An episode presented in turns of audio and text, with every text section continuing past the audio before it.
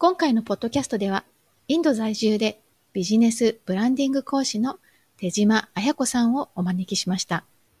彩子さんは海外で有名ラグジュアリーランジェリーメーカーのブランドマネージャーを経験された後、出産、そしてご主人の駐在を機にインドへ移住。子育てをしながらクラウドキッチン事業創業を果たされました。そんな経験を活かして、現在では個人ビジネスやスモールビジネスをされている女性にブランディングやビジネスについて教えられています。今回はそんな綾子さんに海外でビジネスを創業しながらどのようにして子育てをされてきたのかといったことについてお話を伺いたいと思います。こんにちは。心理カウンセラーのまさこです。家庭も子育ても自分の人生も大切にしたいと願う女性のサポートをしています。臨床心理学やポジティブ心理学、ヒプノセラピーやコーチングの手法を取り入れ、悩みを潜在的な部分からクリアにして、思い描いた未来を手に入れるお手伝いをしています。このポッドキャストでは、私自身の経験や学び、セッションを通しての気づきなどをシェアしたいと思っています。じゃあね、あやこさんをお迎えしたいと思います。どうぞ。こんにちは。まさこさん、こんにちは。今日は呼んでいただいてありがとうございます。いえ、こちらこそね、ありがとうございます。はい。じゃあ、あの、あやこさんの方からね、どういう経歴でどんな活動を今されてるかとか、そういったことをちょっと話していただけますか、はいはい、ありがとうございます。改めまして、はい、まさこさんのね、ポッドキャストを聞いてくださってる皆さん、こんにちは。えー、そしてライブを見てくださってる皆さん、はじめまして、手島彩子と申します。えー、私はですね、今、あの、まさこさんからの紹介にも、えー、出てきたように、今は、え女性起業家向けに、えブランディングの講座を開催しています。で、もともと私のキャリアの始まりっていうのはもう、まさこさんはね、何度も聞いてらっしゃるとは思うんですけど、外資の下着メーカーから始まりました。で外資の下着メーカーに就職して、で、そこで商品企画の仕事を最初にして、本当にこう多岐にわか渡るね、女性の、まあ、お悩み、そしてなんかウォンツに寄り添った商品を企画していて、で、まあそんなことを、まあ東京で、えー、4、5年やってきた中で、なんかこう、まあ、あの、雅子さんのポッドキャスト聞いてらっしゃる方って、こう、海外にいらっしゃる方もすごく多いんじゃないかなと思うんですが、私自身も、その、もともと帰国子女っていうことで、で、大学と、まあ、最初に就職した会社は、えー、日本だったんですけど、外資のメーカーに勤めて、で、その中でやっぱり4、5年やっていくと、日本ってすごいマーケットだなって思うようになったんですね。で、何がすごいかっていうと、やっぱり素晴らしい商品とか、素晴らしいサービスとか、そして素晴らしい人材に溢れてるんですよね。で、うんその中でやっぱり自分がどうやったら際立つかなって考えた時に、まあ、このまま同じように仕事しててもいけないなっていう思いがすごく、まあ、20代後半に差し掛かった時にあって、で、それでもっと自分が生かされるところに身を置かないと、なんか、こう、後悔しないかなっていうふうに思うようになって、それで会社の中で手を挙げて、えー、その後中国に、えー、移動することになりました。で、中国では、あの、1800年代から、あの、まあ、ある、えー、フランスのラグジュアリーブランドのブランドマネージャーとして、えー、そうですね、こちらも4年、4年ちょい働きました。まあ、そんなことを経て、まあ、本当に皆さんに起きる、こう、女性のライフステージの変化があって、まあ、結婚、そして出産ですよね。で、その中で、まあ、本当に20代ってすごくいい機会に恵まれて、たくさん学んで成長していける、こう、夢のようなキャリアを、私の中では夢のようなキャリアを、えー、辿っていたんですが、まあ、あの、出産して、その仕事を手放しちゃった、辞めてしまったんですよね。で、そこから何かこう、自分自身が核を失ったような、なんかアイデンティティがなくなっちゃったような感覚に陥って、こう、結構長いこと苦しんだんですが、私もその時専業主婦時代がありました。で、それでそんな中でも何かできないかなってこう考える中で、まあ日本で復帰しようと思ったら、今度夫がインド駐在になってしまって、またこうキャリアの微修正、まあ断念を重ねるっていう、なんか2回目の断念があって、で、それでまあインドに子供と一緒に、えー、来たんですけど、まあそんな中で何かこう機会があったら何かやりたいっっていう思いが強くてですね。で、それで、まあ、インドで、まあ、いろんなご縁とか、なんかこう、機会が重なって、それでインドでですね、クラウドキッチン事業って言って、最初に立ち上げたブランドがロール寿司のブランドです。ロール寿司のブランドは今、えー、3都市8店舗まで拡大しまして、まあそんな感じでこう事業はね、こう成功していったんですよね。で、成功していったんだけど、なんか自分自身は幸せになれなかったっていうところがあって、本当にそれは雅子さんのもう本当ご専門の分野だとも思うんですけど、私自身はもっと子供と一緒にいたかったっ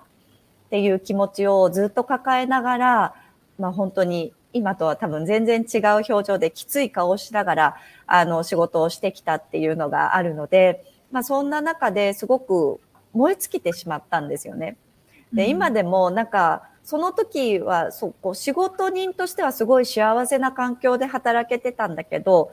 でも一方で私が女性、一人の女性として、こう思い返すと、やっぱり悲しい思い出がすごくたくさんあってですね。で、その中で、どこかでね、自分の人生の舵を切らないといけないと思って、まあそんな中でコロナが起きて、こう、まあマレーシアもひどかったですよね、あの時。最初はね、3ヶ月間、本当に大変だったですけどね。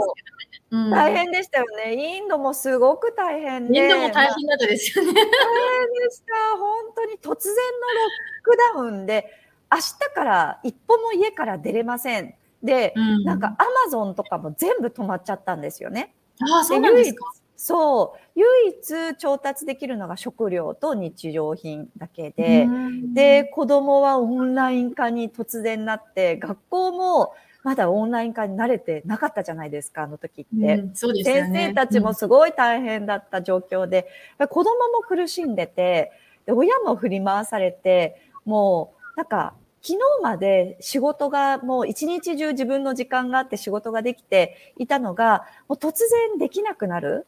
で、もう子供をサポートするのに、もう朝からずっと。で、オンラインの授業が終わったら、今度宿題のオンラインでの提出、で、習い事とかも全部オンラインの提出になって、親への負荷がすごくありましたよね、あの時って。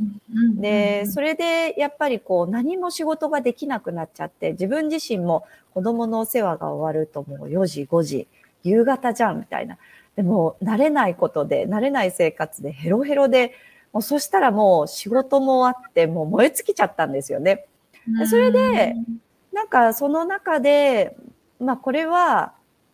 まあ、最初はちょっとまあ辛かったけど、その中でも、なんかこう前向きに考えれるきっかけに、むしろそれがなってくれて、ここから私らしくなんかもっと生きれないかなって、もっと違うか形のキャリア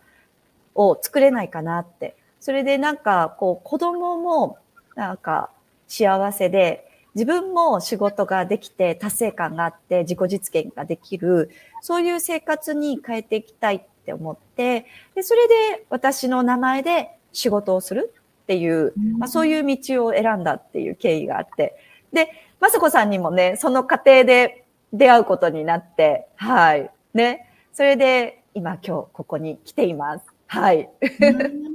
うん。コロナがきっかけだったんですね、じゃあ。そうそうそう。コロナが最後の、うん、最後の一撃でしたね。多分それは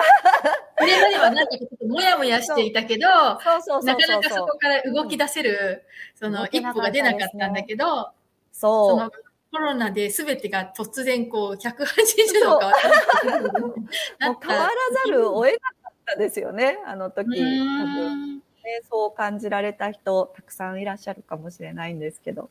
私もその一人で変わらざるを得なかった。でも変われてよかった。うん、コロナですごくね、あの、悲惨な思いをされた方もたくさんいるけど、なんか振り返ってみると、私自身はすごくいいきっかけを作ってもらえたなっていうふうに感じてます。うんうんうん、すごいですね。その、なんて逆境をプラスに変える力があるのかなと思いました。いや、ないです。ない。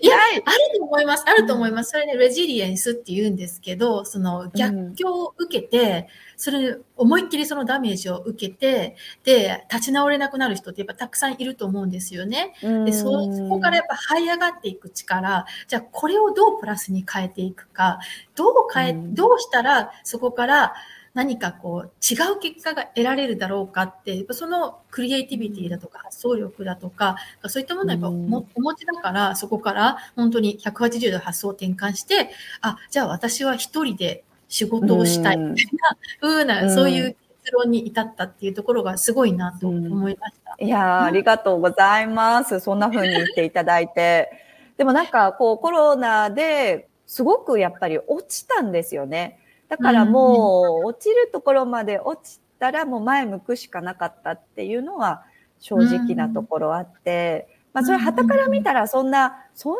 ことで落ち込まなくてもいいでしょって思われることかもしれないけど、多分私の中ではすごく大きくってですね、もう落ちるところまで落ちちゃって、本当に体が動かなくなるんですよね、燃え尽きると。えー、で、私はもう本当にコロナの最初の方っていうのは体が動かなくなってしまって、やろうと思うことが本当にできない。うん、なんか体がついて、心がついてきてないからかもしれないんですけど、体が動かない。うん、とにかく子供のことを一生懸命 やらないと、まあ家が回らないので、まあそれだけはやって、それ以外はもう、も、ものけの殻何？なんて言うんですか、うん、ふぬけの殻なんて言うんだ？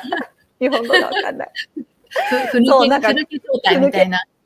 あ そう、ふぬけ状態。そうそう。になってましたね。であでも分かりますよ。もうその最初の頃、私も本当に慣れないことだらけで、で、まあ先生が、ね、すごい頑張ってたと思うんですけど、こっちでサポートする側っても、私はどちらかっていうと、なんか疲れたっていうより、イライラしてたっていう、私、もともとそのイライラ気質があるので、もう何に対してもイライラしててなんでこんなことがしなきゃいけないの？みたいな、そういう、そういう最初の1ヶ月はそんな感じで。す。ね。ねえ、そうなんですよね。で、まあ、そんな、コロナはそんなところから、まあ、いろんな方からアドバイスをもらって、まあ、その中で私の中ではすごい大きい一言をもらったことがあって、なんか、受け入れろって一言言われたことがあって、なんかその時に号泣したんですよね。受け入れろかって。なんか、要するに今ある状況を、まあそれで一旦自分の中で OK としてみようっていうことだったと思うんですけど、受け入れろっていうことを言われて、まあその時に、まあその現状を受け入れるだけじゃなくって、こう過去からこういろいろ抱えてた問題っていうのが私の中ではすごくあって、まあその中の一つ大きい、まあ、問題っていうのが、事業が成功しても自分が幸せになれなくって、なんかこう、常にいけないお母さんだなっていうふうに、ずっとこう、心の中で自分に対して思ってたのを、まあ、全部一旦受け入れてみようかなっていうふうにね、うん、なんか本当に簡単な一言だったんだけど、私の中でそれがもう本当にとてつもないその一言の威力があって、で、なんかこういろんな考え方を変えることがその時にね、できたんですね。で、やっぱりなんかそういうふうに考えてる時って、なんか自分のアンテナに欲しいものが引っかかってきて、そんな時になんか友達がすごい前に投稿したなんか詩があって、で、それがポッとなんか目に入ってきたんですよね。で、その詩のタイトルっていうのが受け入れろ、あ、えっと、to accept, acceptance だ、acceptance っていう英語の詩だったんだけど、まああの、要するに物事の見方には2つの側面があって、例えば、こう、恐怖を感じ、怖さを感じたとき、怖さと捉えるとか、それともそれが冒険っていうふうに捉えるかによっても、全然その結果が違うし、自分の気持ちが違うっていうまあそんなことも一節で言っていたりとか、そのジェラシーを感じる時っていうのも私たくさんあったんですよね。あの人は子供といつも一緒に入れていいなって思ってたんですけど、まあすごくジェラシーを感じてたんだけど、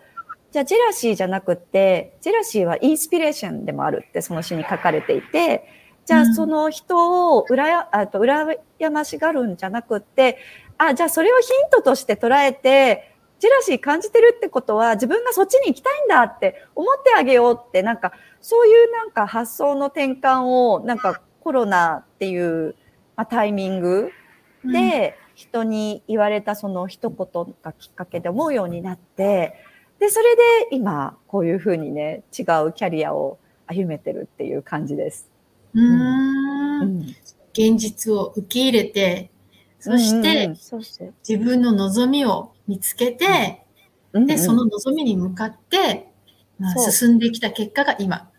そんなそうなんで形ですすね。はいすごい深いです、そそれは。うーん、そうだったんですよね。自分の中ではすごい大きい衝撃でした。それは。うんうんうんうんうんでもそれを気づかせてくれたのがコロナだった。そうですね。コロナっていうタイミングで、うん、うんきっかけがありましたね。すはい。なるほどですね。うんじゃあ、うんうん。そういうふうに今自分のその、ちょっと方向転換したわけですよね。これまでは企業で働くっていうところから、これからは一人で、まあ、起業していくっていうようなことを選ばれて、で、それで、なんか、どういうふうに変化しましたか、生活とか自分の気持ちとか。あ、やっぱり、その、今までっていうのは、えー企業で働いてたり、あと自分が事業を起こしてからっていうのは、すごく忙しいので、まあうん。子供と一緒にいたいのに入れないっていうのがすごく、えーまあ自分の中でこう、常にね、あの、罪悪感を感じてたんですけど、まあ自分の名前で仕事をするっていうと、やっぱり自分らしく生きられると思うんですよね。でそうすると、スケジュール調整一つに関しても、なんか自分のこう好きなこうライフスタイルが思いが、こう自分で描けるっていうのがあるので、前はね、お帰りなさいって言えてなかったのが、今はね、うん。子供が帰ってくる時間も家にいて、まあ、仕事はしてるかもしれないけど、お帰りなさいって言える？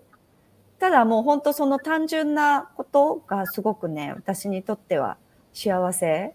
なんですよね。うん。うん。うん、だから、あのそうですね、そういう意味で、まあ自分自身がまずは、こう、こう納得がいくというか、満足のあるこう人生に向かって舵を切れたっていう感覚あるし、あの、子供たちは大してそんなに変わってないけど、う んまあ、夫婦関係とかはすごく良くなりましたよね。うんうん夫とのコミュニケーションはすごく取れるようになったなって思います。うんもともとあの夫婦仲が悪い方ではなかったけど、なんかやっぱり一つの成長の機会を自分が乗り越えた目の前で私がこう変わっていく様子、変えていく様子を、まあ夫は見てたので、なんかそこに対してすごく尊敬されてるうんっていう部分はすごくありますね。だから何やっても反対しない。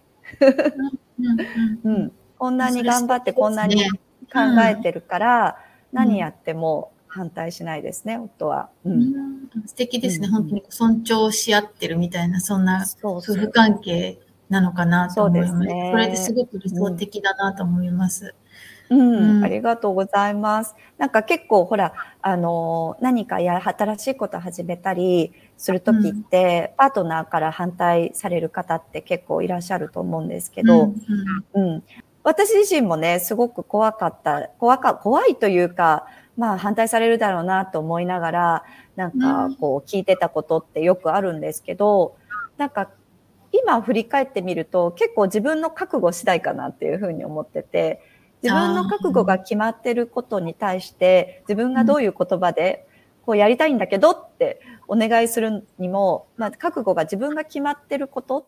ていうのは、なんか受け入れてくれる？けど、自分が決まってないこと、こうしたいんだけどどう思う？って聞くと、なんか反対される確率が高いなっていうふうに思うので、結局、ど。そうそうそう、うん、結局だから、パートナーを味方につけるのも、結局自分自身のこう考えがどれくらい決まってるかっていうのもすごく、あの人からの反応なんですけど、結局は自分自身なの部分って大きいんじゃないかなっていうふうに思ってます。うん。ううん。んうん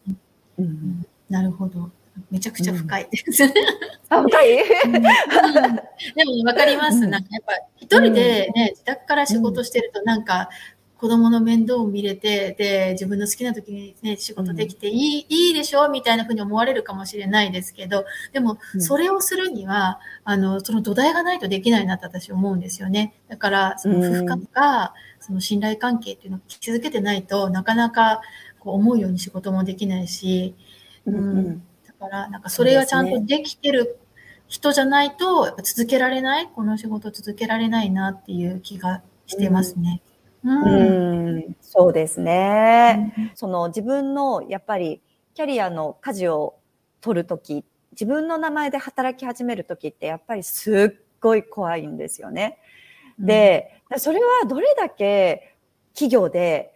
すごく頑張って仕事をしてきても、自分の名前を背負うってすごい怖い。だから発信もずっとできない状態がやっぱ私は続いて、で、あの、その時に考えてたことがあって、やっぱり事業をやってて、その時のサポートしてくれてたお客様に対して、自分がキャリアのを調整する、キャリアを転換するっていうことが、すごく、なんだろうな、投げ出す感じに見えないかなっていうのは、すごく心配してました。うん、で、それによって、そこ、そっちの、今まで自分が全身全霊込めて、え作ってきたブランドに対して何かこうネガティブな印象がついたりあ結局やっぱり何年かすると辞めちゃうのねとかあのチームに任せちゃうのねってそういうふうにネガティブに捉えられてこうそのブランドからお客様が離れちゃうっていうことがやっぱすごく怖かったんですよね。であのインドってすごくまああのそう日本みたいにこうある意味ソーシャルメディア上の距離感がすごいお客様が近いんですよね。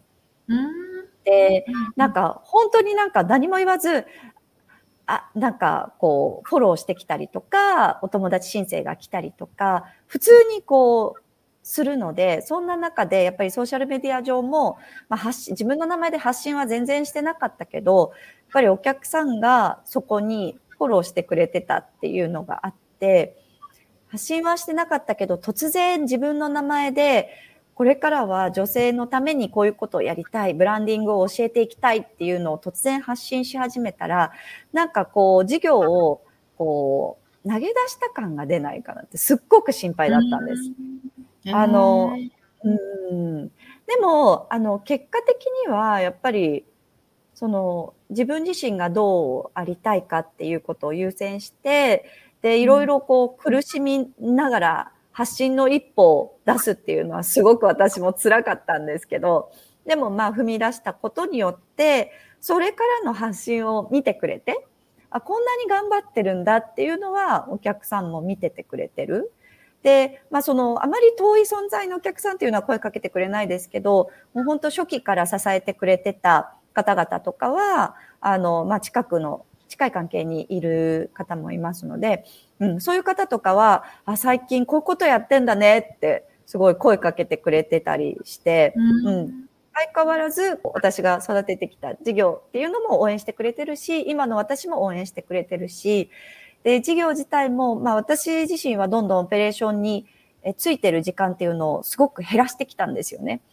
だけど、やっぱりその分、チームが成長してたっていうのもすごくあって、うん、なんか私がずっといなくても、えー、大丈夫な状態が作れていたっていうのがあるのと、いろいろあります。いろんな思いがそこにあって、なかなか企業初期発信ができなかったっていうのはありました。いろいろありました、あの時はね。うん。なるほど。うん。はい。うん、でもそのね、一番大変な時期を乗り越えられて、で、こんな風に、こう、今ではね、ブランディングを教えるって言ったこともされてる、最初のね、目標を、まあ、ある意味、こう、少しずつ叶えていってる、うん、そうそういうあやこさん。うん。なんか、やっぱり、あの、見てても、やっぱり自分の好きなことしてるんだなっていうのがすごいわかるし、なんかすごく生き生きしてる。自分らしさ全開とか、あやこさん、あの、私はね、あやこさんにブランディング、あの、インスタグラムのブランディングとかに学んだんですけど、うん、はい、あの、あやこさんのね、インスタグラムすごくね、素敵なんですよ。なんか本当にこう、個性全開って感じで、あやこさんらしさがすごく出してて、動画とかもね、出されてるのでね、興味がある方はね、見ていただくといいかなと思いますけど、自分らしさをブランディングにすごく活かされてるなっていうのを感じます。で、多分それは企業を、企業のブランドをプロデュースしてる時にはできなかったことなんじゃないかなと思って、